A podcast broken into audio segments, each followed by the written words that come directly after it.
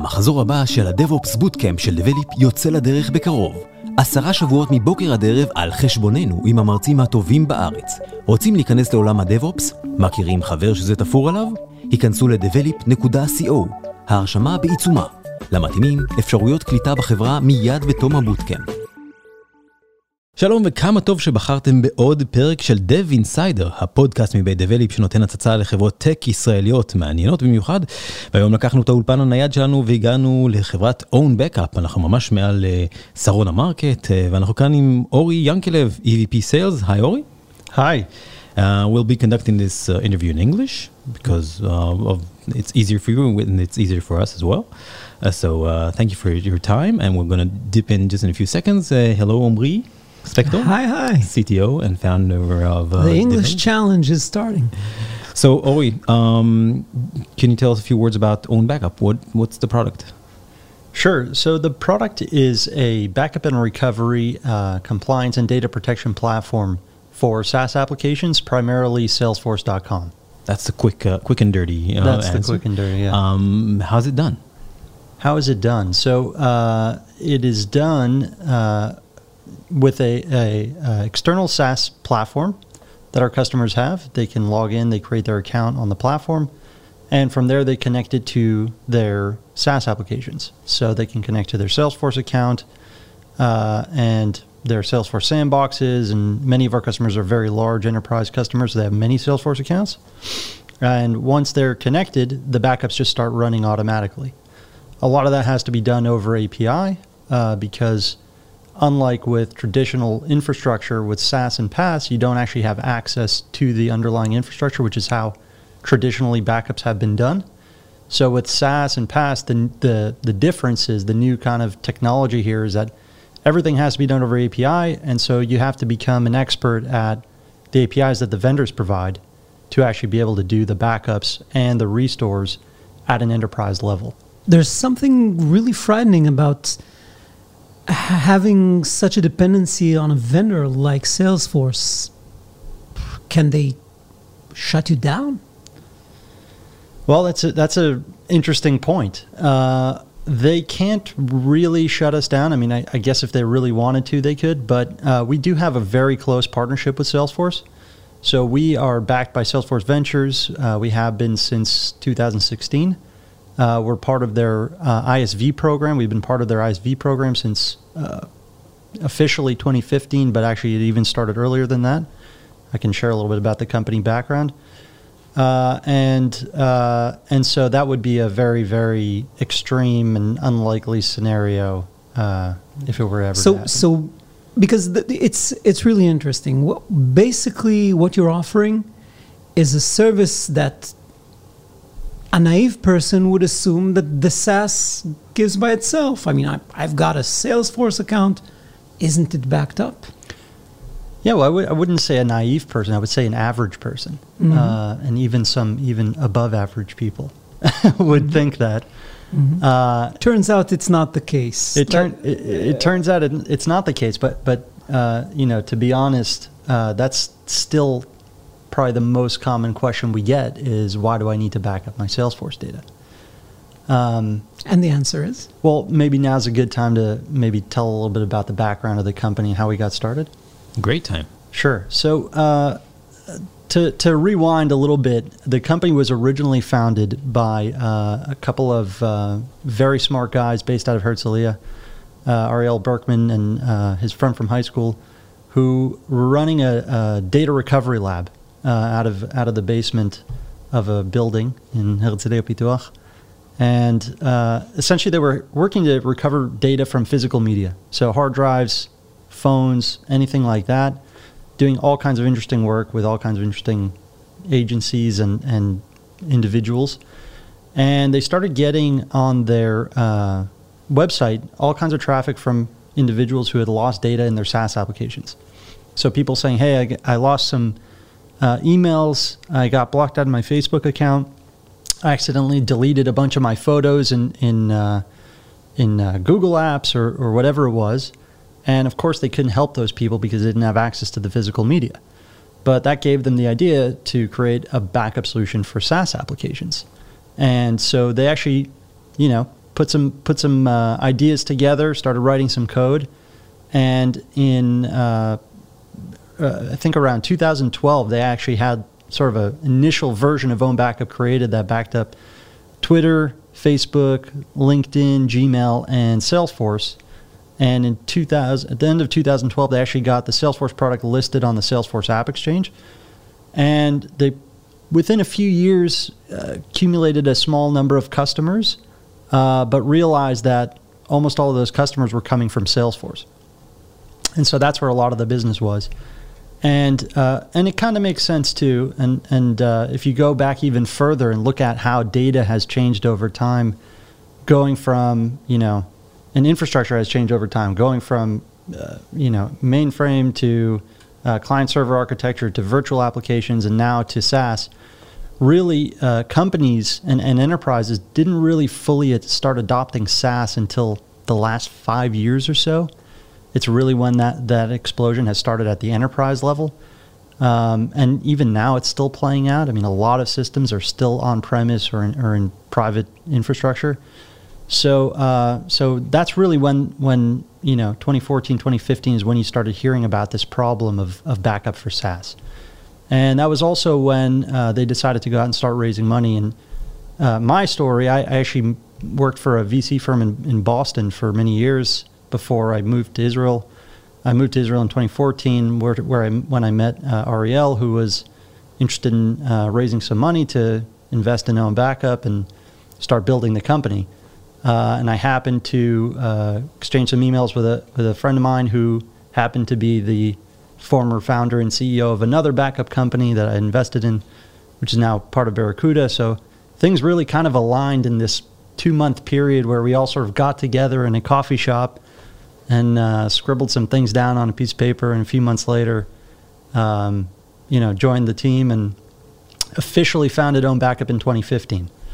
Uh, so that was uh, that was how this thing kind of got started, and, and for a while it was just the four of us kind of building the company and uh, and growing to what we are today, which is about 135 employees worldwide. We have an office in New Jersey uh, with about 80, uh, 75 people in it and several other uh, employees scattered around the U.S. and the U.K. and another large office here in Tel Aviv with about 40 people. So it's been it's been a good uh, it's been a good ride.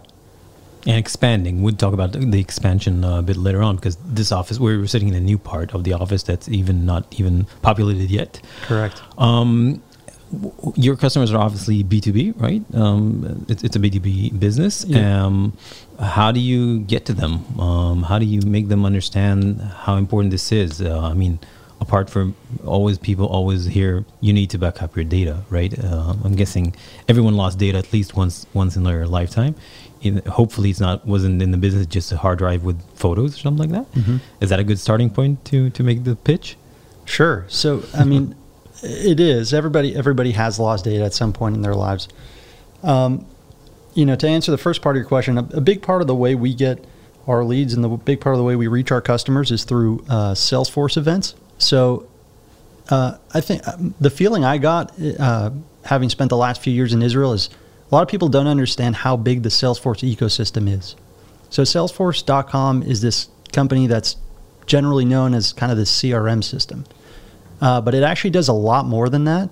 It's a it's a massive platform. It can be you can build any kind of apps on it. There's a whole ecosystem of third-party ISV solutions, a bunch of which are, are Israeli, uh, that are built on top of Salesforce and sold almost in sort of an OEM model where it's you know the companies are using it. It's Salesforce infrastructure, but they don't know that.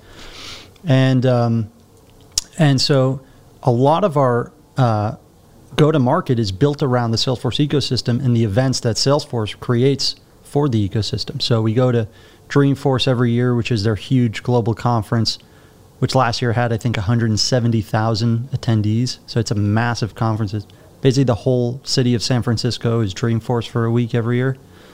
Um, they do world tours all over the world that are sort of mini Dreamforces and then even smaller events. There was one here in Tel Aviv uh, in June. So it's a massive ecosystem. They have about 180,000 customers uh, that are using Salesforce really, really deep. It's really they're really running core systems on the platform now. And so that's where almost all of our marketing and, and go to market efforts are focused on on how do we reach Salesforce customers? And Salesforce actually does a great job of creating those channels for us through the App Exchange, through their events, and other opportunities that they have. How aggressive is your competition in this market? Um, it's a good question. So we, we do have some competitors. Uh, I would say it's a relatively uncompetitive market in the backup for Salesforce space. Uh, the category that we play in, and really our vision for the company is to back up SaaS. Uh, and, and our strategy to get there has been to focus on one market and become a leader in one market and win in that market. I think we're doing a very good job of that in backup for Salesforce. If you look at backup for other SaaS applications like Google Apps or Office 365 or Dropbox or Box, WordPress, or WordPress. So I, am not that familiar with backup for WordPress. I don't know what, what competitors play in that space, but in the very small say, competitors. Okay in the backup for Office 365, for example, there's a lot more competition. So a lot of the uh, traditional backup uh, companies uh, that wanted to start dabbling in the backup for SaaS arena went for Office 365 first. Um, so that's a more competitive space than backup for Salesforce, but uh, that's you know that's fine for us. How many customers do you have nowadays? Um, so we have, I think now over uh, 13 custom, 1,300 customers. Um, Small difference. Yeah, yeah. The number changes though. We're, we're adding customers quickly. Uh, you have direct access to all their, uh, you know, deepest secrets, basically. I mean, we don't. well, you, you do uh, technically. I mean, I'm guessing you're not accessing it day by day to to stable. Uh, is it hard to get the the confidence uh, from the companies? Well, well, you're. I mean, you're probably kind of some kind of plugin on the Salesforce, right? So they just turn it and switch it on, uh, but then it's an external company after all. Is, Cor- it, is this an issue? No. Correct. Well, it is. It's a it's a huge issue, and it's been something we've had to focus on since day one. So if you look at kind of the the uh, the, the values of, of own backup, one of them is building trust through transparency, and I think that comes down at the the um, sort of fundamental uh, principles that the product were based on the number one thing is security and trust. And so from the very beginning, the product was built with security in mind. Uh, Ariel, who's the the uh, CTO and and uh, original co-founder, is an information security expert. Uh, he has a master's in in uh, computer science and and um, uh, really built that in mind. But in addition to that, we we did our SOC 2 certificate, which some people may or may not be aware of what that is, but essentially it's a way for companies to audit their security measures. Uh, and to have an external auditor come in and do those, and you get the certificate after you pass the audit that you, says you've done everything you say you do and that everything's secured. We did that when we were, uh, I think, about 15 or 20 employees and uh, with only a few hundred customers, if that, may have even been less. So we were thinking about this kind of thing bef- way before most companies ever think about it. Most companies don't think about doing a SOC 2 until they're much bigger, dealing with really big customers, you know, at a much larger scale and have a much larger R&D organization. We were thinking about that from almost from day one. Uh, and we do a lot of other things too. We, we have we hired a CISO at a very early stage uh, for a company of our stage. So security is really baked into everything we do. Every single person at the company goes through uh, uh background checks where it's legal and uh, and we also do mandatory security information security training for every single employee. So it's definitely something that's top of mind for us, and, and that's important to our customers and to us. How often do the customers uh, get to use your system? I mean, obviously, using a backup is in, in the case of crisis. Mm-hmm. Is this something common? Mm-hmm. So uh, it is. First of all, it's not always in the case of crisis. Uh, you know, there's smaller, you know, there's varying degrees of, of data loss and data corruption. It could be a massive crisis or it could be, you know, you're missing a few records, um, which still might be very important, but it's not like, you know, the whole system is down and nobody can work. So there's, there's a spectrum there. Uh, but our customers use our tool surprisingly often, both uh, in the uh, example of recovering from a data loss or corruption, but also just to kind of investigate things. A big part of our solution is uh, tools that allow you to sort of investigate the incident. You can see how your data changed over time from one snapshot to another. And kind of view on, on visual uh, way if there was a spike in deletions or a spike in changes. Uh, and so our customers actually use those tools relatively often just to kind of monitor uh, how things are changing. You also get proactive alerts if you're um, uh, if there's a, uh, abnorm- abnormalities in the, in the changes or deletions or even additions. So uh, our customers log in about um, I'm sorry, not log in. Actually, use the restore tools about once a month, uh, fairly regularly, uh, which is more than more than most people would expect. I remember reading several years ago that most data loss and corruption can be attributed to the users, not not viruses, not malware, not hardware failures. A very large percentage is just human error. Oops, I deleted. It's a it's a good point when you're talking about backup for SaaS too, because a lot of people say, well, you know, why do I need to back up my SaaS? Don't the vendors back it up for me? Well, most customers don't buy us in case the vendor fails. That's not really the the general use case. It's more to protect yourself from user inflicted data loss. Because with SaaS, they do have a lot of data protection measures in place, but they they don't own your data. You own your data and that's kind of fundamental to the to the SaaS model. It's the the vendor provides an application, the customer owns the data.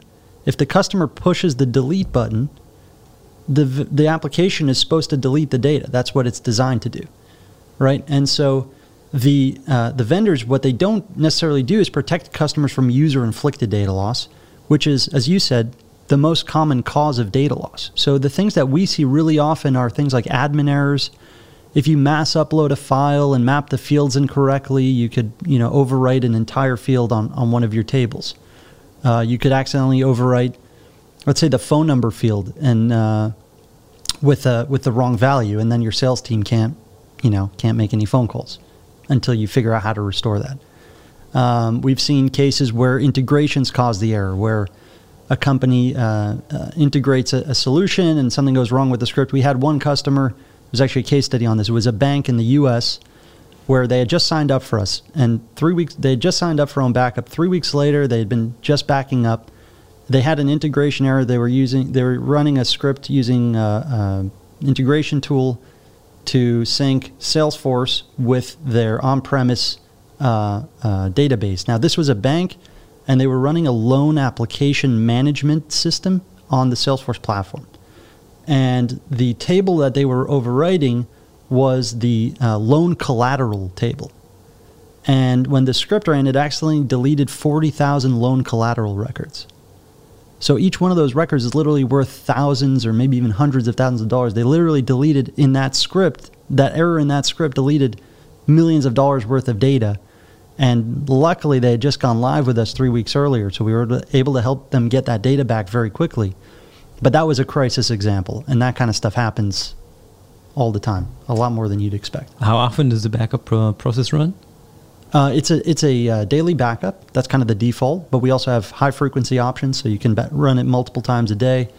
And for certain objects, if you want to back up, say your cases object, because you run a transactional call center, uh, you can run you know your cases backup every 15 minutes or every hour if you want to. And how far back uh, does it go? As much as you want.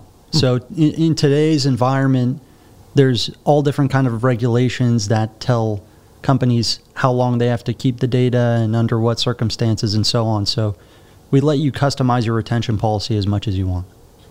So we have an interesting story here of a company that starts as a small shop and gradually pivots into a clear market, a clear message, becomes a central player.